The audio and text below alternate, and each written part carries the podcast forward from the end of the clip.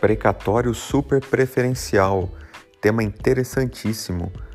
Ocorre que o precatório é uma modalidade de pagamento efetuado por um ente público da seguinte forma: se inscreve numa fila aquela dívida até 31 de julho, para pagamento no ano seguinte, entre janeiro até dezembro do ano seguinte.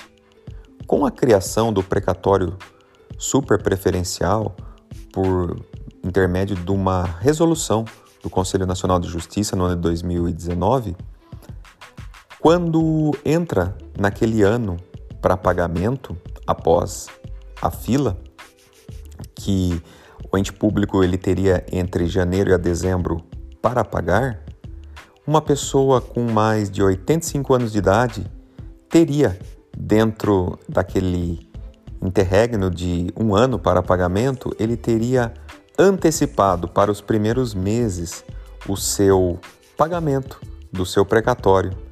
Isso é o precatório super preferencial, uma modalidade interessante de precatório.